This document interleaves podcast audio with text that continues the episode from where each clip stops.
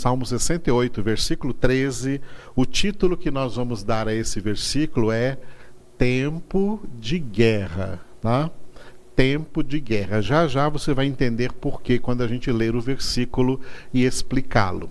Este salmo é um salmo que fala sobre guerra. No Antigo Testamento, o povo de Deus era chamado à guerra, guerra mesmo, porque eles eram uma nação terrena, uma nação com espaço geográfico, com terra, com limites geográficos. Portanto, é uma nação que, que precisava ter forças armadas, tinha o seu exército, Israel tinha o seu exército, e esse exército, protetor das fronteiras da nação geográfica, ele era um exército preparado para guerra e teve que guerrear muitas vezes em todo o período histórico da antiga aliança, enquanto o Antigo Testamento estava sendo revelado e enquanto estava sendo preparada então a vinda do Senhor Jesus. Ponto.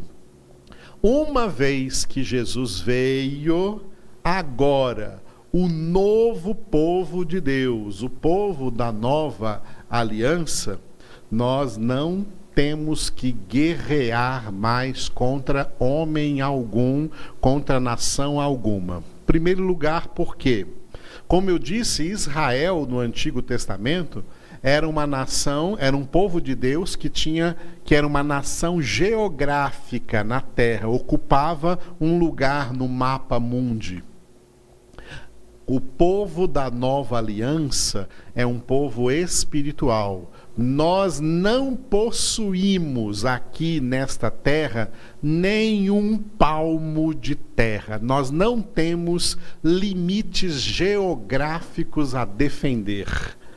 A nossa guerra agora na nova aliança, como Paulo disse em Efésios capítulo 6, não é mais contra homens de carne e sangue. A nossa guerra é contra principados e potestades do mal, contra os espíritos malignos neste mundo tenebroso. A nossa guerra mudou de dimensão. Ela saiu da dimensão terrena, física, para uma dimensão espiritual. As nossas armas não são mais armas de matar seres humanos. As nossas armas são armas espirituais, todas elas bem colocadas pelo apóstolo Paulo em Efésios capítulo 6, naquela que ficou conhecida como a armadura de Deus, que cada filho de Deus deve estar revestido, tá? Armas de defesa e armas de ataque. E todas aquelas armas têm a ver com uma delas que é a principal, a espada do Espírito, que é a palavra de Deus. A nossa guerra é espiritual, nossa guerra não é física, não é material, não é contra homem nenhum, é no campo espiritual. Mas nós estamos em guerra. Nós estamos em guerra todo tempo aqui na terra é tempo de guerra. E nós estamos numa guerra que é superior a qualquer guerra física, é a guerra espiritual. Mas para essa guerra, Deus já nos conferiu todas as armas necessárias para sermos, em meio a essas guerras, mais que vencedores em nome de Jesus. Então, o título deste versículo, Tempo de Guerra.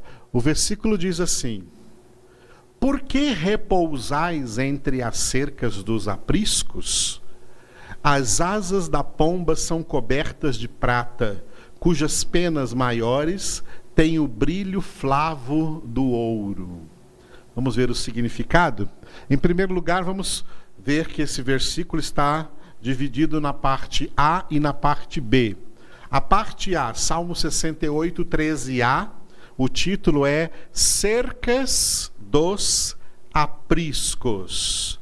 E diz assim: uma pergunta. Uma pergunta é feita aqui, essa pergunta se direciona ao povo de Deus. Por que repousais entre as cercas dos apriscos? É como se Deus estivesse fazendo uma pergunta para o povo que está repousando na hora que era para estar guerreando. É muito interessante esse paradoxo, porque verdadeiramente em Cristo nós achamos repouso, em Cristo nós achamos descanso. Nós somos ovelhas nos apriscos do Senhor, né? Como diz no Salmo 23, que descansa ali nas verdes pastagens. Somos aqueles que, como diz no Salmo 91, habita no esconderijo do Altíssimo e descansa à sombra do Onipotente. E também, como Jesus disse, vinde a mim e achareis descanso para as vossas almas. Mas preste atenção que há um paradoxo aqui muito importante dentro da Escritura. O nosso descanso, o nosso repouso em Cristo, é porque agora, em Cristo, as nossas almas descansam de procurar sentido para a vida, porque nós já achamos em Cristo Jesus. Quem não tem Jesus, estão aí com as suas almas cansadas de vaidade das vaidades e correr atrás do vento. Correr deixa alguém cansado. As almas sem Cristo estão cansadas de procurar sentido para a sua vida, de procurar amor para suas vidas, de procurar alegria para suas vidas, de procurar essa ilusão que existe no mundo aí com o nome de felicidade, de procurar os homens, as almas dos homens estão cansadas e se cansando atrás de felicidade, atrás de alegrias fugazes, atrás de alegrias que não são alegrias perenes, não são alegrias concretas, não são alegrias verdadeiras, não são alegrias que verdadeiramente preenchem as pessoas. Mas as almas que já foram salvas, encontradas em Cristo Jesus, purificadas dos seus pecados, preenchidas com o Espírito Santo de Deus, elas já encontraram repouso elas já encontraram descanso. Nós já entramos no descanso do Senhor. Nós já entramos, como diz em hebraico, no Shabat do Senhor, no, no sábado do Senhor, no descanso do Senhor, porque estamos em Cristo Jesus. Nós não estamos mais carregando o peso, carregar um peso cansa. Nós não estamos mais carregando o peso da condenação que nós carregávamos quando viemos ao mundo em pecado. Porque Romanos 8, 1. Nenhuma condenação há mais para os que estão em Cristo Jesus. Jesus tirou o peso da nossa condenação.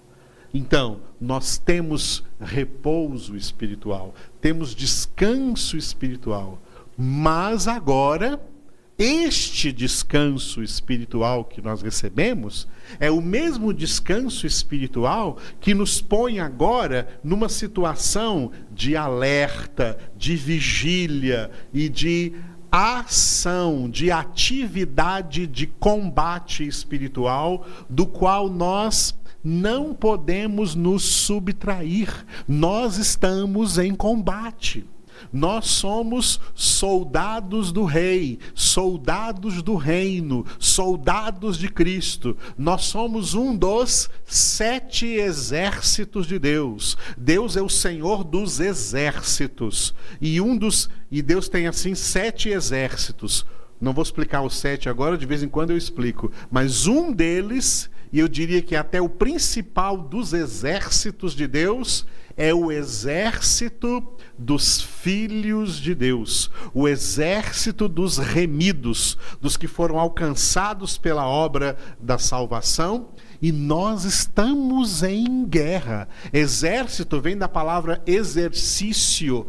Nós estamos em exercício. Exército vem do verbo exercer. Nós temos funções a exercer, temos um trabalho árduo a realizar, trabalho que Jesus disse assim, o tanto que ele era árduo. Grande é a seara e poucos são os trabalhadores. Rogai ao Senhor da seara que envie trabalhadores para as suas searas. Não é? Se você fosse dono de uma empresa, ou quem é, né? E você gosta de ver ali os seus funcionários trabalhando, né? Se você vê algum funcionário na hora de trabalho repousando, você vai perguntar para ele como está escrito aí nesse salmo. Por que está repousando? É hora de você trabalhar. É hora de você agir. É hora de você realizar a sua atividade, exercer o seu papel. Entendeu o paradoxo? Por um lado, temos descanso. Mas recebemos esse descanso para agora assumirmos um trabalho. O nosso Deus é um Deus que trabalha. Jesus disse: Meu Pai está trabalhando até agora e eu trabalho também. E podemos incluir aí o Espírito Santo. E aí Paulo escreve em Efésios 5:1: Sede imitadores de Deus, como filhos amados. Se o nosso Deus trabalha, nós também trabalhamos trabalhamos na obra de Deus, trabalhamos na obra espiritual de Deus. Obra que, além de ser comparada a um trabalho, é comparada a uma guerra, é comparada a um combate. Foi o que o apóstolo Paulo fez quando ele exortou a Timóteo em 1 Timóteo, capítulo 6, versículo, 3, versículo 12. 1 Timóteo, capítulo 6, versículo 12, Paulo declarou assim para Timóteo: ordenou, combate o bom combate da fé. Toma posse da vida eterna, para a qual também foste chamado, e de que fizeste a boa confissão perante muitas testemunhas. Repetindo, é muito lindo esse versículo. Combate o bom combate da fé toma posse da vida eterna, para a qual também foste chamado, e de que fizeste a boa confissão perante muitas testemunhas. Você que está vendo o slide, está vendo aí que eu coloquei de branco e, e, sublinhei a primeira palavra, que é o verbo no imperativo, o verbo combater. Combate, e aí vem o substantivo. Bom, combate. Combate aparece duas vezes aí, só que na primeira vez, onde está grifado, é verbo, e na segunda vez, onde não está grifado, é substantivo. Combate o quê? O bom combate da fé. A fé é um combate. A fé traz para nós que cremos, que recebemos de Deus esse dom da fé, um combate. Nós descansamos em Cristo do estado do cansaço que tínhamos no estado de condenação para agora revestidos do poder de Deus, revestidos do Espírito Santo, cheios do Espírito Santo, revestidos com o dom da fé que recebemos de Deus, exercer a nossa função de soldados deste exército de filhos de Deus nesse combate espiritual, porque neste combate nós já temos todas as armas para ser mais que vencedores em nome de Jesus. Esse combate inclui o combate espiritual que exercemos pela oração, e esse combate inclui o combate evangelístico que exercemos testemunhando a Cristo aos outros, pregando o evangelho. E é claro que esse combate também, por isso que Paulo disse, toma posse da vida eterna. Sabe como é que nós vamos tomar posse da vida eterna? Exercendo todos os dias o nosso combate interno, que é o combate pela nossa santificação, sem a qual ninguém verá o Senhor. Combate é para combater. Por que repousais aí nas cercas dos apriscos? Jesus não te salvou para você ficar repousando, ele te salvou para você entrar em combate, para te preparar para você entrar em combate. Vamos ver a parte B agora do salmo, do versículo 13 do Salmo 68. Salmo 68, 13b, o título é Asas da Pomba. As asas da pomba são cobertas de prata cujas penas maiores têm o brilho flavo do ouro. O que significa isso? Você vê que eu, grifei aí asas da pomba. Muito bem. Aqui o salmista ele está usando uma linguagem simbólica, porque os exércitos lá no Antigo Testamento, os exércitos antigos que não guerreavam como guerreiam os exércitos de hoje em dia, os exércitos de hoje em dia têm tem muito, muita tecnologia, né? não é mais aquele combate, na maioria das vezes, homem a homem, exército contra exército, homens contra homens. Quando a tecnologia era, era men, muito menos do que hoje, o combate, as armas de combate eram flechas, eram lanças, eram arcos, eram escudos, era cavalaria, eram cavalos. Esses exércitos, eles impunham uma certa aparência para assustar o exército inimigo que viria. O exército mais rico, ele demonstrava, ele levava ali os aparatos do seu exército, e entre esses aparatos, né, as cavalarias e muitos grupos de soldados levantavam bandeiras, levantavam estandartes. E a pomba, uma pomba de asas flutuantes, de asas abertas, eram um desses estandartes que eram levantados para pôr medo no inimigo, para dizer para o inimigo: olha, nós estamos preparados para enfrentar, estamos preparados para enfrentar vocês. Nós estamos saindo aqui a campo de batalha e não temos medo, nós temos todo o aparato para mostrar para vocês que nós temos tudo para vencer. Então, essa pomba de qual estão falando representava um desses estandartes bonitos que eles levavam, cujas asas eram cobertas de prata e cujas penas maiores têm o brilho flavo do ouro. E quando eles saíam ali para guerrear, o brilho, esse brilho, é, era refletido no exército inimigo quando a luz do sol batia e ofuscava a vista dos inimigos que vinham contra que vinham contra esse exército. O que esse versículo significa para nós? Nós temos o brilho da luz de Cristo. Nós temos o brilho do evangelho de Cristo. Nós temos o brilho flavo da salvação em Cristo Jesus o brilho do ouro que não é dessa terra, mas do ouro que faz as avenidas da Nova Jerusalém, ruas de ouro. Nós temos o brilho da salvação, o brilho da glória de Deus, e Jesus disse: Vós sois o sal da terra, vós sois a luz do mundo, luz que não deve ser escondida, luz que deve ser mostrada para que todo mundo veja o seu reflexo da luz de Cristo, da luz da salvação, a luz da palavra de Deus em nossas vidas, porque hoje somos o exército de Deus.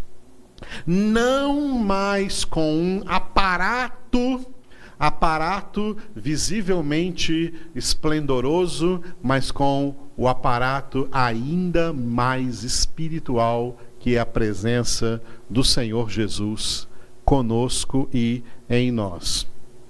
Então eu coloquei agora para justificar este versículo, este, essa parte B do versículo 13 do Salmo 68, eu coloquei uma referência no Salmo 18, Salmo 18, versículo 29, no qual Davi declarou assim, ó: Pois contigo, orando a Deus, esse contigo ele está se referindo a Deus, pois contigo desbarato exércitos, com o meu Deus salto muralhas. Aleluia. Vou repetir: pois contigo desbarato exércitos, com o meu Deus salto muralhas. Salmo 18, versículo 29. Em com Deus, amados, com Deus, com o nosso Deus Sabe o que tudo isso significa? Com o nosso Deus podemos vencer tudo. Podemos vencer sempre e podemos vencer tudo. Sem Deus, nada.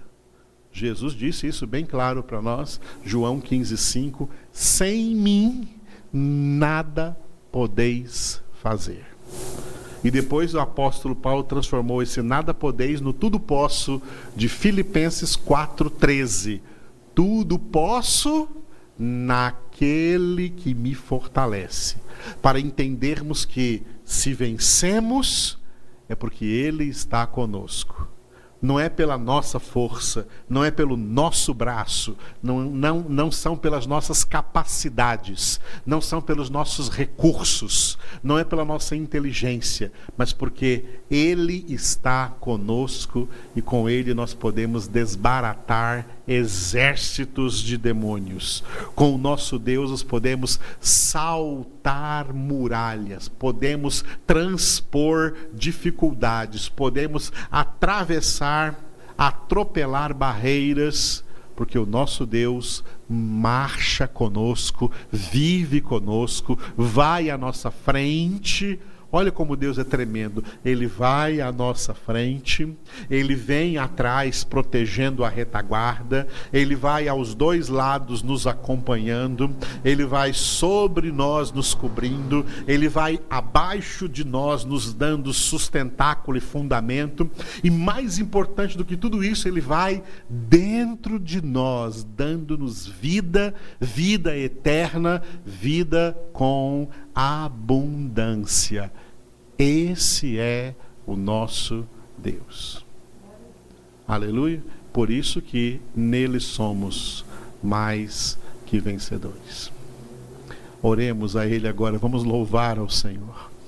Obrigado, Senhor nosso Deus, por toda a graça, por toda a vitória, por todo o bem, por toda a dádiva preciosa que desce para nós de Ti Pai das luzes, em quem não há sombra de mudança ou de variação.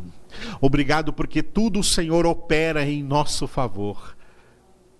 Por isso, um salmista um dia perguntou: Que Deus há tão grande como o nosso Deus? Não há outro, só o Senhor. Só o Senhor é Deus, Deus forte, Deus santo, Deus eterno, Deus todo-poderoso.